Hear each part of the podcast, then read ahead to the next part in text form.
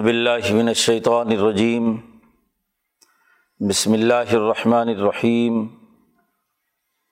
والسماء ذات البروج والیوم الموعود۔ و شاہد و مشہود۔ قتل اصحاب الاخدود۔ النار ذات الوقود۔ عظم علیہ قعود۔ وہم علامہ یفعلون بالمؤمنین شہود وما نقم منہم اللہ ان باللہ العزیز الحمید الذي له ملک السماوات والارض واللہ علی کل شعین شہید ان الذین فتنوا المؤمنین والمؤمنات ثم لم يتوبوا فلهم عذاب جہنم ولہم عذاب الحریق ان الدین آمن و عامل الصالحات لہم جنات تجریم ان تحت حل انہار ذالک الفوز القبیر ان بد شربک الشدید انَََََََََََََََََََََََََََََََََََََََََََََََََََََََََََََََََََََََََََََََََََََََََََََََََََََََََََََ وهو الغفور الودود ذو العرش المجید فعال لما یرید حل عطا کا حدیث الجنود، فرعون و سمود بل الدین کفروفی تقسیب و اللہ ورم محیط بل ہوا قرآن مجید فی لوح محفوظ. صدق اللہ العظیم یہ صورت البروج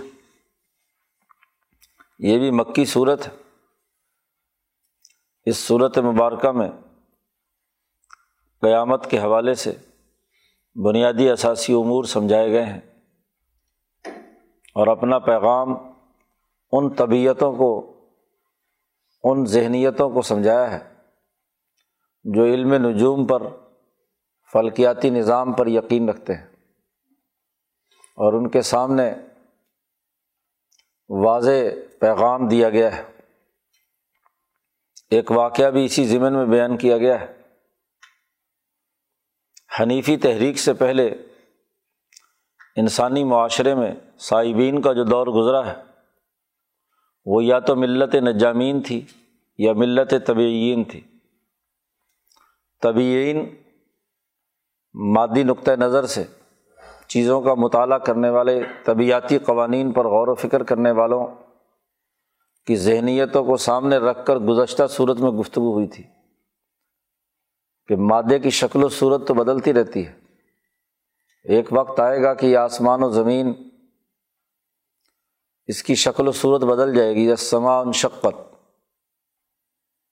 اور دوسری جو ملت رہی ہے حنیفیت سے پہلے، وہ علم نجوم کی اساس پر چیزوں کو دیکھنے اور ستاروں کے فوائد اور نقصانات کے تناظر میں اپنے لیے ملی قوانین اور ضابطے اور اجتماعی قوانین بناتے ہیں۔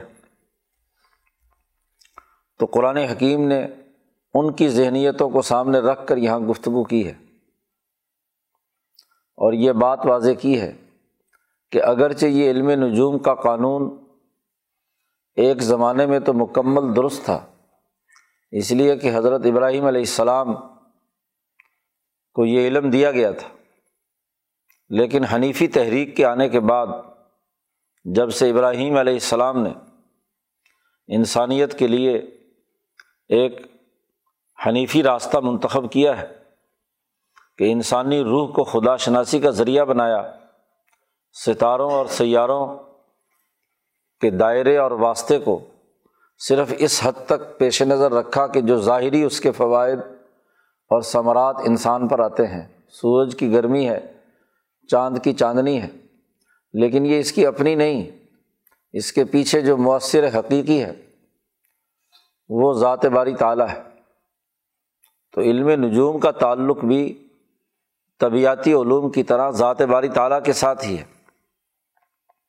لیکن جب جاہل لوگ کسی علم کے اندر داخل ہو جاتے ہیں، تو وہ اس کے خود ساختہ تصورات اس میں داخل کر کے تحریف کر دیتے ہیں۔ علم نجوم کی اصل بنیاد تو درست تھی، لیکن وقت گزرنے کے ساتھ ساتھ جاہلوں کی مداخلت سے اس کے اندر بہت سی ایسی تحریفات ہو گئی جن کا حقائق کے کائنات سے کوئی تعلق نہیں ہے۔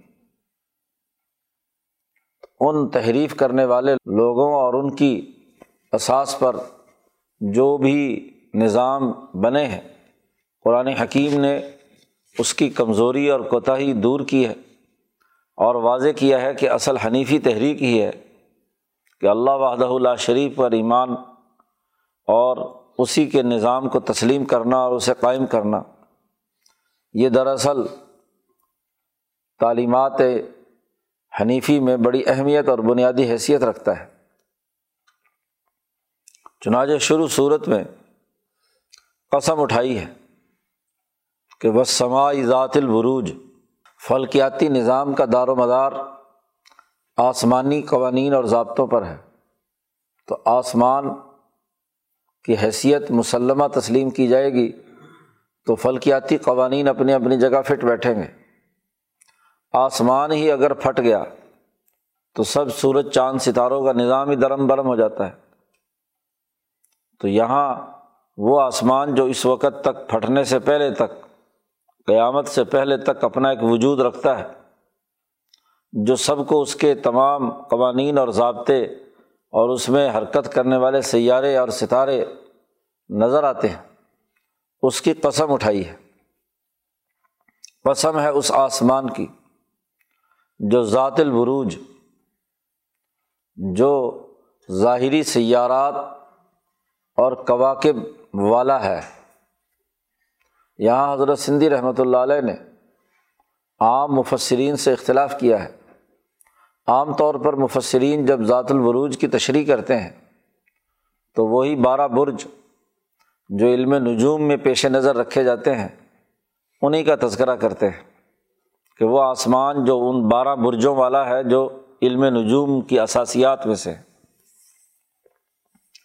مولانا سندھی کہتے ہیں ایسا نہیں ہے۔ اس لیے کہ قرآن حکیم جس معاشرے میں نازل ہوا ہے، وہاں اس طرح کی اصطلاحات کا کوئی کانسیپٹ موجود نہیں تھا۔ قرآن حکیم کے نزول کے وقت عربوں کے ذہنوں میں اس طرح کے اصطلاحی برج جو علم نجوم میں پیش نظر رکھے جاتے ہیں، وہ نہیں تھے۔ یہاں برج اپنے ظاہری معنیٰ میں ہے۔ عربی زبان میں بارہ جا مادہ کسی چیز کے ظہور پر دلالت کرتا ہے۔ وہ چیز جو بالکل ظاہر ہو۔ قرآن نے دوسری جگہ پر کہا ہے ہاں جی تبرج الجاہلیت الاولا کہ بے پرد عورتیں جو ظاہری طور پر پھرتی ہیں، جاہلیت اولا کا بے پردگی یعنی عورت کا پردے کے بغیر ظاہر ہو جانا لوگوں کے سامنے، اسے تبرج کہتے ہیں۔ تو بارہ جا مادے کا اصل لفظ کا مطلب کسی چیز کا ظاہر ہونا ہے۔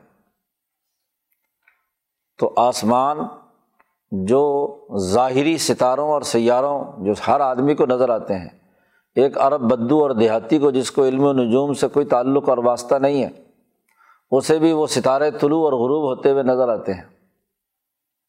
سات سیارات یا آج مزید دریافت ہو گئے، تو جو نظر آتے ہیں اس ننگی آنکھ سے، ہر آدمی کو، وہ برج مراد ہے یہاں برج سے وہ جو فلکیات میں علمی اور قانونی بارہ برج ہیں، وہ کس نے دیکھے؟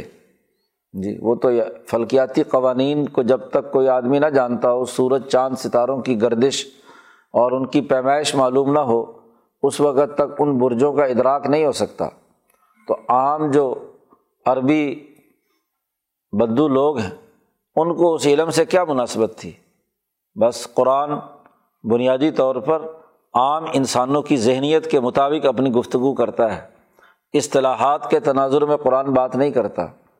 قرآن حکیم نے نہ نجومیوں کی اصطلاحات استعمال کی ہیں اور نہ ہی ہاں جی طبعین کی اصطلاحات استعمال کی ہیں۔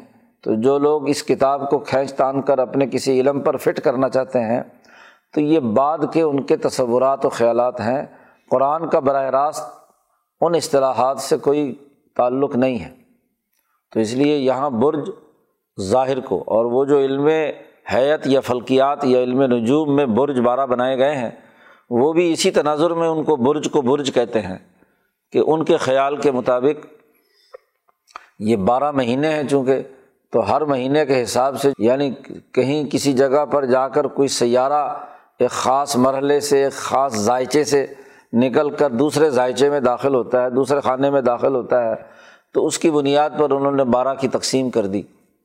تو یہ تقسیم گو علمی صحیح لیکن یہ بھی لفظ برج کے ظاہری معنیٰ کو اصطلاح میں بدلنے کے لیے انہوں نے یہ استعمال کیا۔ لیکن جب قرآن کے ہم نزول کی بات کریں گے تو قرآن کے سامنے اس طرح کی اصطلاحات عربوں کے سامنے نہیں تھیں۔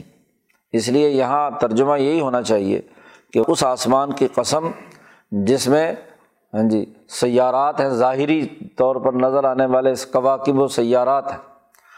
اب لفظ برج کا ترجمہ کر لو، چاہے اصطلاحی والے اپنا مراد لے لیں، جامع ترین لفظ ہے۔ اور ایک عام دیہاتی جو ہے، وہ ان سیاروں کو دیکھ کر آسمان کو چمکتا ہوا دیکھ رہا ہے، تو اس کی قسم۔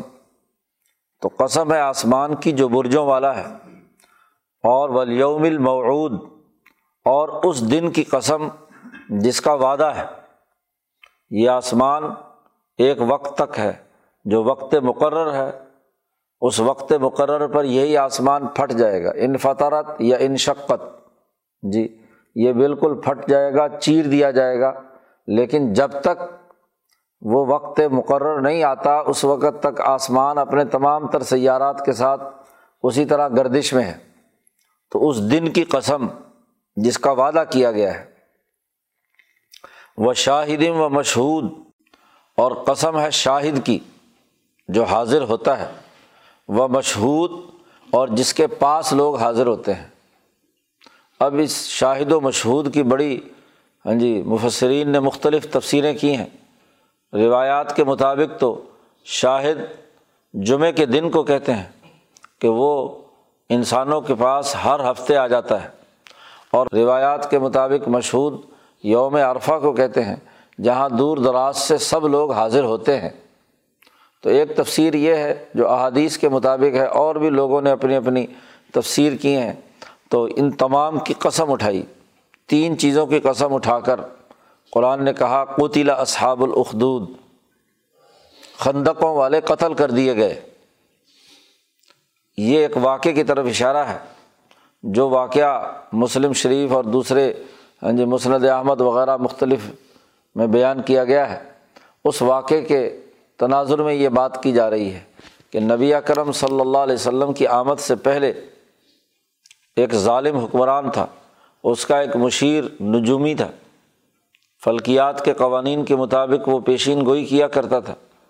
وہ بوڑھا ہو گیا اور مرنے کے قریب ہوا۔ تو اس نے اپنے بادشاہ سے کہا کہ مجھے کوئی ذہین سمجھدار بچہ میرے حوالے کیا جائے تاکہ میں اپنا علم اس کو منتقل کر دوں، ایسا نہ ہو کہ میرے مرنے کے بعد یہ علم فنا ہو جائے۔ اس نے ایک ذہین بچہ تلاش کیا بادشاہ نے اور اس کے حوالے کر دیا کہ لو اس کی تعلیم و تربیت کرو۔ وہ روزانہ اپنے گھر سے تعلیم حاصل کرنے کے لیے وہاں جاتا تھا نجومی کے پاس، لیکن راستے میں ایک راہب پڑھتا تھا، جو اس زمانے میں عیسیٰ علیہ السلام کی تعلیمات کا غلغلہ تھا۔ حنیفی تحریک کی اصل شکل اس زمانے میں حضرت عیسیٰ علیہ السلام کی تعلیمات میں تھیں تو وہ اس راہب سے جا کر وہ کہیں ان کی ملاقات ہو گئی۔ تو جب وہ گھر سے نکلتا تو جا تو رہا ہے بظاہر علم نجوم سیکھنے کے لیے۔ لیکن درمیان میں اس کا جب رشتہ اور تعلق راہب سے ہو گیا تو اس سے اس نے عیسائیت کی، بائبل کی تعلیمات حاصل کرنا شروع کر دیں۔ اب ایک طرف علم نجوم پڑھ رہا ہے اور پھر اس کے ساتھ ساتھ بائبل کی تعلیم بھی حاصل کر رہا ہے، حنیفی تحریک کا نمائندہ بھی بن رہا ہے۔ اب اس کے نتیجے میں اس کے پاس راہب کا علم زیادہ طاقت کے ساتھ منتقل ہو گیا۔ تو اسی واقعے کے ضمن میں اس لڑکے کا وہاں آنا جانا، تعلیم و تربیت اس کی مکمل ہوئی۔ تو ایک دفعہ اس کا انکشاف ہو گیا اس لڑکے کا کہ اس نے راہب کی تعلیم کی بنیاد پر ہاں جی کسی کو جانور تھا، کسی نے راستہ روک لیا۔ لوگ عوام بڑے پریشان ہیں، اس کو کوئی مارنے کا کوئی بندوبست نہیں ہو رہا۔ تو اس نے اللہ کا نام پڑھ کر اس کے اوپر ہاں جی کوئی دم کیا اور وہ جانور مر گیا۔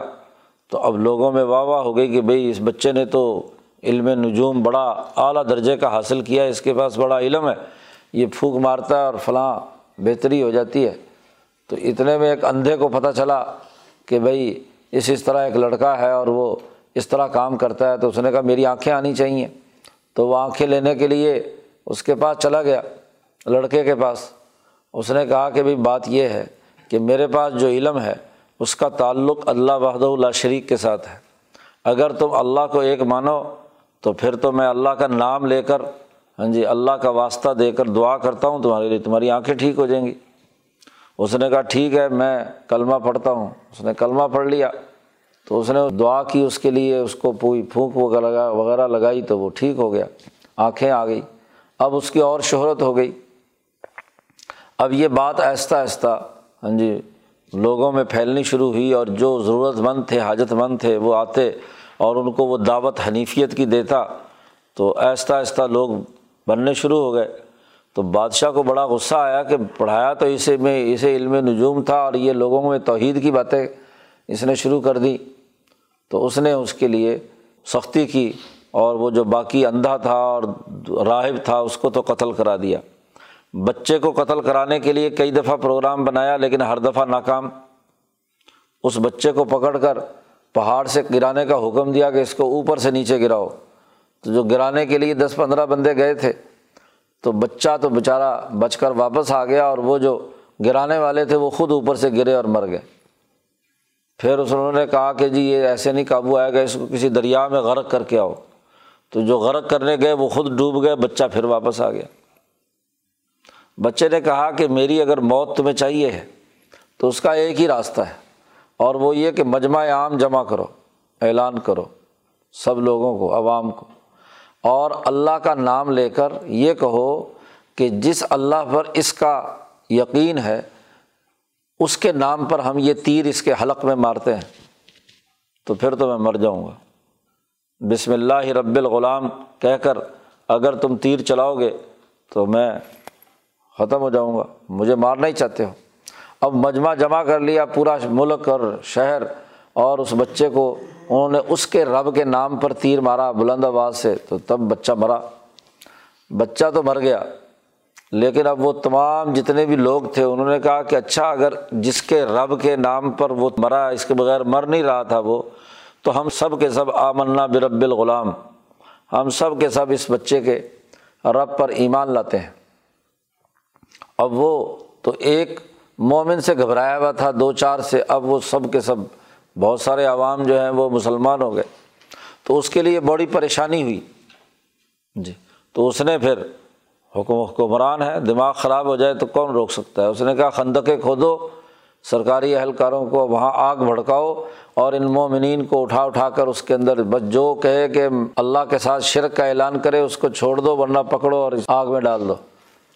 تو اخدود خندق کو کہتے ہیں، جمع ہے خد کی، کہ وہ اس کے اندر ہاں، بڑی گہری گہری کھائیاں کھودی گئیں، ان میں آگ بھڑکائی گئی، تیل شیل ڈالا گیا ہاں جی خوب آگ بھڑک گئی، تو ان میں وہ کنارے بیٹھ گیا، بادشاہ کا دربار لگا اور وہاں پکڑ پکڑ کر لوگوں کو لایا گیا، جو مسلمان ہیں، اور انہیں اس میں آگ میں ڈالا گیا۔ اب حضرت شاہ صاحب فرماتے ہیں کہ مومنین کو جب یہ اس نے سزا دینا شروع کی، تو قدرتی طور پر ایسی تیز ہوا چلی کہ وہ آگ پھیلنا شروع ہو گئی۔ اور پھیلتے پھیلتے جہاں وہ اسٹیج بنا کر بادشاہ اور اس کے سارے ہواری موالی بیٹھے ہوئے تھے، وہ جلنا شروع ہو گئے۔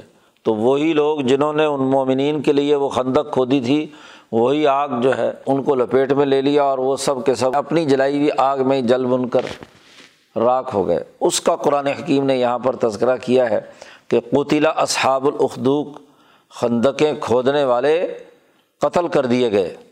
جی اور کیسے قتل ہوئے؟ انار ذات الوقود، بھڑکتی ہوئی وہ آگ، جس میں ایندھن ڈالا گیا تھا۔ ایندھن لکڑی کا بھی تھا اور یہ جو کافر اور ظالم حکمران ہیں، یہ بھی اس کا ایندھن بن گئے، جل کر راکھ ہو گئے۔ عزم علیہ قعود، جب یہ لوگ اس کے کنارے پر بیٹھے ہوئے تھے۔ جی آگ کے کنارے پر بیٹھ کر تماشا دیکھ رہے تھے کہ مسلمانوں کو پکڑ پکڑ کر اس آگ میں ڈالا جا رہا ہے۔ وہ علامہ فعلون بالمؤمنین شہود اور وہ جو کچھ کر رہے تھے مومنوں کے ساتھ، اپنی آنکھوں سے دیکھتے ہوئے یہ حرکتیں کر رہے تھے کہ زندہ انسان کو آگ میں ڈالا جا رہا ہے۔ اور یہ ڈالنے کا صرف صرف ایک ہی سبب تھا کہ وما نقم و منہم ان کو یہ انتقام لینے کا، بدلہ لینے کا اس کے علاوہ اور کوئی مقصد نہیں تھا، کوئی اور وجہ نہیں تھی۔ مگر یہ کہ من و بلّہ العزیز الحمید کہ وہ مسلمان اللہ عزیز الحمید پر ایمان لانے والے تھے۔ ایک اللہ وحدہ اللہ شریک کو مانتے تھے۔ وہ ان ستاروں اور برجوں اور ان ہاں جی معبودان باطلہ کی طرف کسی قسم کی توجہ نہیں کرتے تھے۔ صرف اللہ پر ایمان لانے کی انہیں یہ سزا دی جا رہی تھی کہ انہیں آگ میں ڈالا جائے۔ تو ایسے ڈالنے والے قتل کر دیے جائیں، تباہ ہو جائیں، آگ پھیلی اور اس نے ان تمام کو بھسم کر کے رکھ دیا۔ وہ اللہ تبارک و تعالیٰ اللہ لہو ملک السماوات والارض، وہ ذات کی جس کی ملکیت میں ہے آسمان اور زمین کی تمام تر بادشاہی، حکمرانی اللہ کے قبضے میں ہے۔ اور یہ لوگ جو ہیں ہاں جی اس اللہ کے ماننے پر انسانوں کو سزا دے رہے ہیں۔ و اللہ کل شعین شہید، اللہ تعالیٰ ہر چیز کا نگبان ہے۔ وہ خود دیکھ رہا ہے۔ ہاں جی ہر چیز اس کے سامنے ہے۔ تو لہٰذا اللہ نے اپنے بندوں کو بچانے کے لیے ان ظالم حکمرانوں کو اسی آگ میں جو انہوں نے ان مسلمانوں کے لیے جلائی تھی، اسی میں بھسم کر دیا۔ قرآن حکیم کہتا ہے، یہ جو حاضر ہے، اللہ تعالیٰ نے دیکھ رہا تھا۔ تو ان الدین فتح المنین والمؤمنات، بے شک وہ لوگ جو مسلمان مردوں اور مسلمان عورتوں کو فتنے میں مبتلا کرتے ہیں، آزمائش میں مبتلا کرتے ہیں۔ دین سے بچلانے کے لیے طرح طرح کی سختیاں اور ان پر مصیبتیں نازل کرتے ہیں۔ سم لم یتوب پھر اگر انہوں نے توبہ نہیں کی، تو فلاحم عذاب جہنم ولہم عذاب الحریق، تو ان کے لیے جہنم کا عذاب ہے۔ اور ان کے لیے ایسا عذاب ہے جو آگ لگنے سے حاصل ہوتا ہے۔ حضرت نے بڑا خوب تجربہ کیا، عذاب ہے آگ لگے کا۔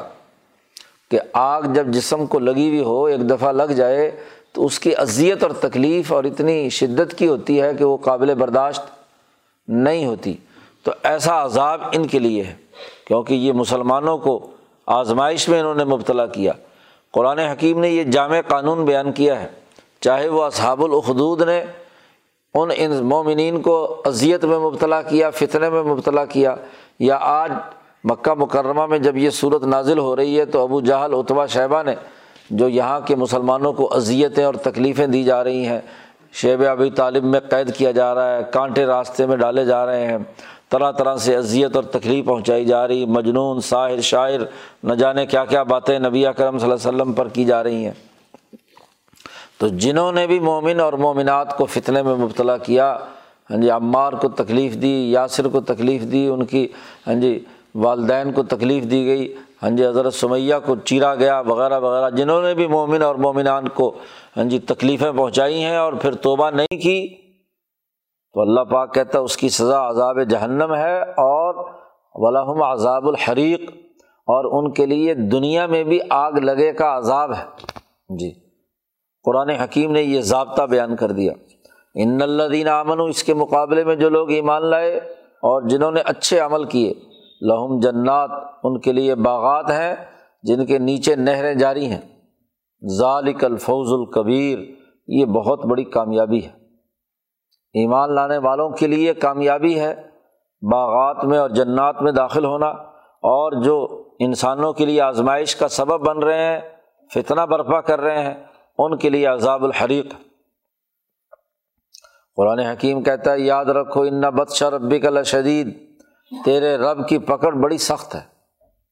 وہ جب کسی کو اپنی گرفت میں لاتا ہے تو بڑی سخت گرفت ہوتی ہے۔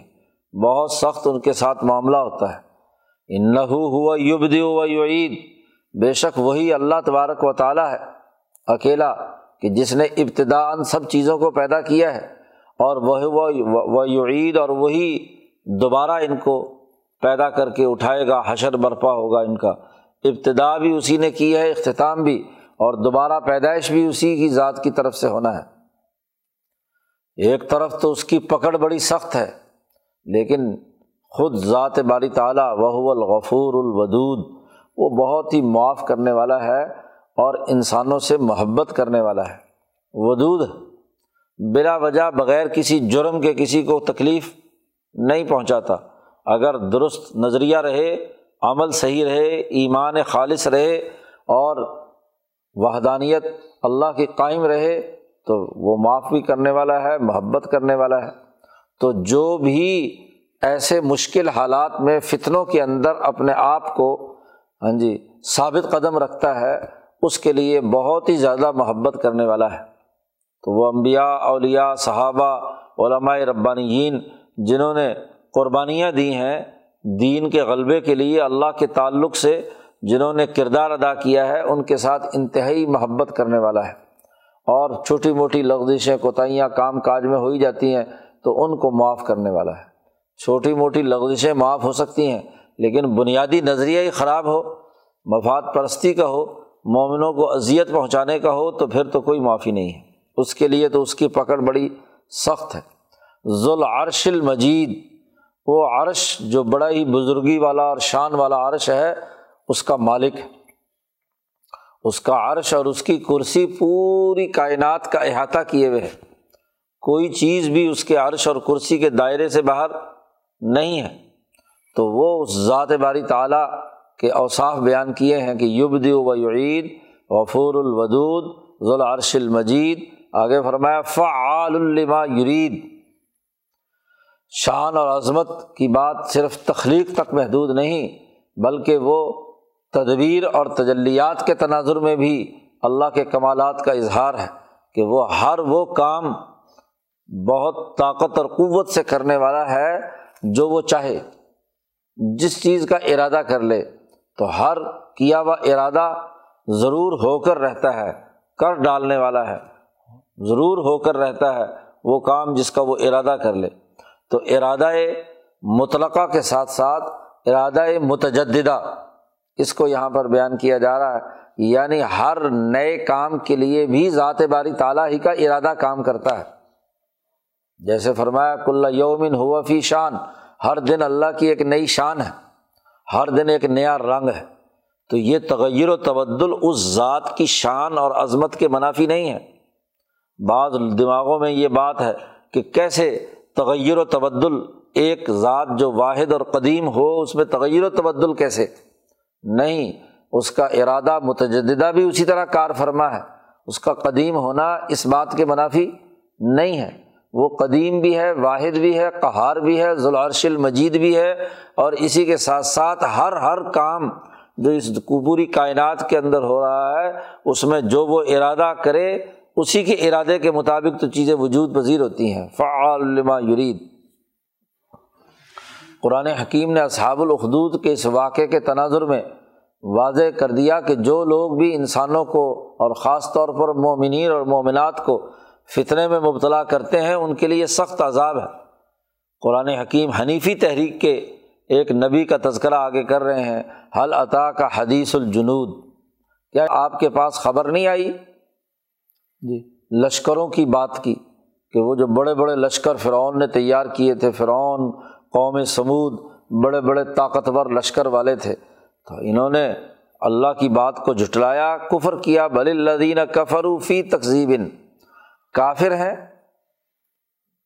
کفر بھی کرتے ہیں اور مزید جھوٹ در جھوٹ کے اندر مبتلا ہے جھٹلاتے رہتے ہیں۔ دین کے اصل بات اور حق کا انکار کرنے والے ہیں۔ تو ان لشکروں کی خبر نہیں آئی کہ کس طریقے سے اللہ نے اللہ محیط ان کو چاروں طرف سے گھیر کر اس طریقے سے عذاب میں مبتلا کیا کہ کہیں بھی ان کے لیے نکل بھاگنے کی کوئی جگہ نہیں رہی۔ جی۔ بحرۂ کلزم میں جب فرعون اور اس کا پورا کا پورا لشکر جتنے بڑے بڑے لشکر جمع کیے ہوئے تھے وہ تمام کے تمام جب اس نے جمع کیے اور وہ پورے کے پورے اس میں غرق کر دیے گئے۔ اسی طریقے سے قوم سمود ایک بھی تو نکل نہیں بھاگا جب اللہ کا عذاب آیا، زلزلہ اور چیخ آئی اور اس نے ان تمام کو جس سات دن تک ایسا جوڑا پتھر ایسے برسے کہ وہ پوری کی پوری ہاں جی نسل ہی تباہ و برباد کر دی گئی۔ تو یہ بڑے بڑے لشکر تھے۔ مم ورا اہم محیط۔ اللہ تبارک تعالیٰ ان کے چاروں طرف ان کا احاطہ کر کے ان کو سزا دینے والا تھا۔ اصل حقیقت یہ ہے کہ اب بل ہوا قرآن مجید، یہ لوگ جس کا انکار کر رہے ہیں، جس کی تقزیب کر رہے ہیں اس کتاب مقدس قرآن حکیم کی، نہیں، یہ قرآن حکیم ہے، یہ بھی بڑی شان والا ہے۔ ذوالعرش المجید نے قرآن مجید نازل کیا ہے۔ عرش کے اوپر ہی یہ طے ہوا ہے۔ اللہ کے ارادوں میں سے ایک ارادہ الہیہ یہ تھا کہ اس دور کے اندر قرآن حکیم نازل ہو اور وہ انسانیت کی ترقی کے لیے ایک اعلیٰ پروگرام پیش کرے، تو فعال علما یرید، جو اس نے ارادہ کیا ہے وہ ہو کر رہے گا، کہ قرآن کا دین کا نظام غالب ہو کر رہے گا۔ تو یہ قرآن مجید ہے، بزرگی والا، کیونکہ ذوالعرش المجید نے اسے نازل کیا ہے۔ اور پھر یہ بات بھی ہے کہ اس میں کسی قسم کا کوئی تغیر و تبدل بھی نہیں ہو سکتا۔ اس کی لکھی ہوئی باتوں کی خلاف ورزی بھی نہیں ہو سکتی۔ کیوں؟ کہ یہ جو قرآن مجید ہے، یہ فی لوح محفوظ لوح محفوظ میں لکھا ہوا ہے۔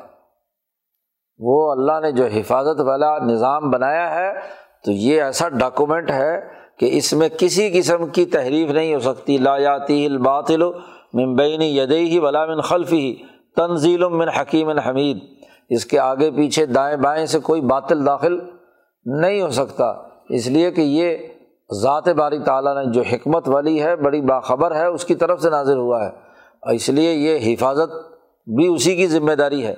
تو جس کی اصل کاپی محفوظ ہو، ایک مخصوص نظام کے اندر کہ جس میں کسی کی مداخلت نہ ہو، تو اس میں کیا تغیر و تبدل ہو سکتا ہے؟ اس نے جو ارادہ کر لیا ہے، اب وہ ارادہ مکمل ہو کر رہے گا، انقلاب آ کر رہے گا۔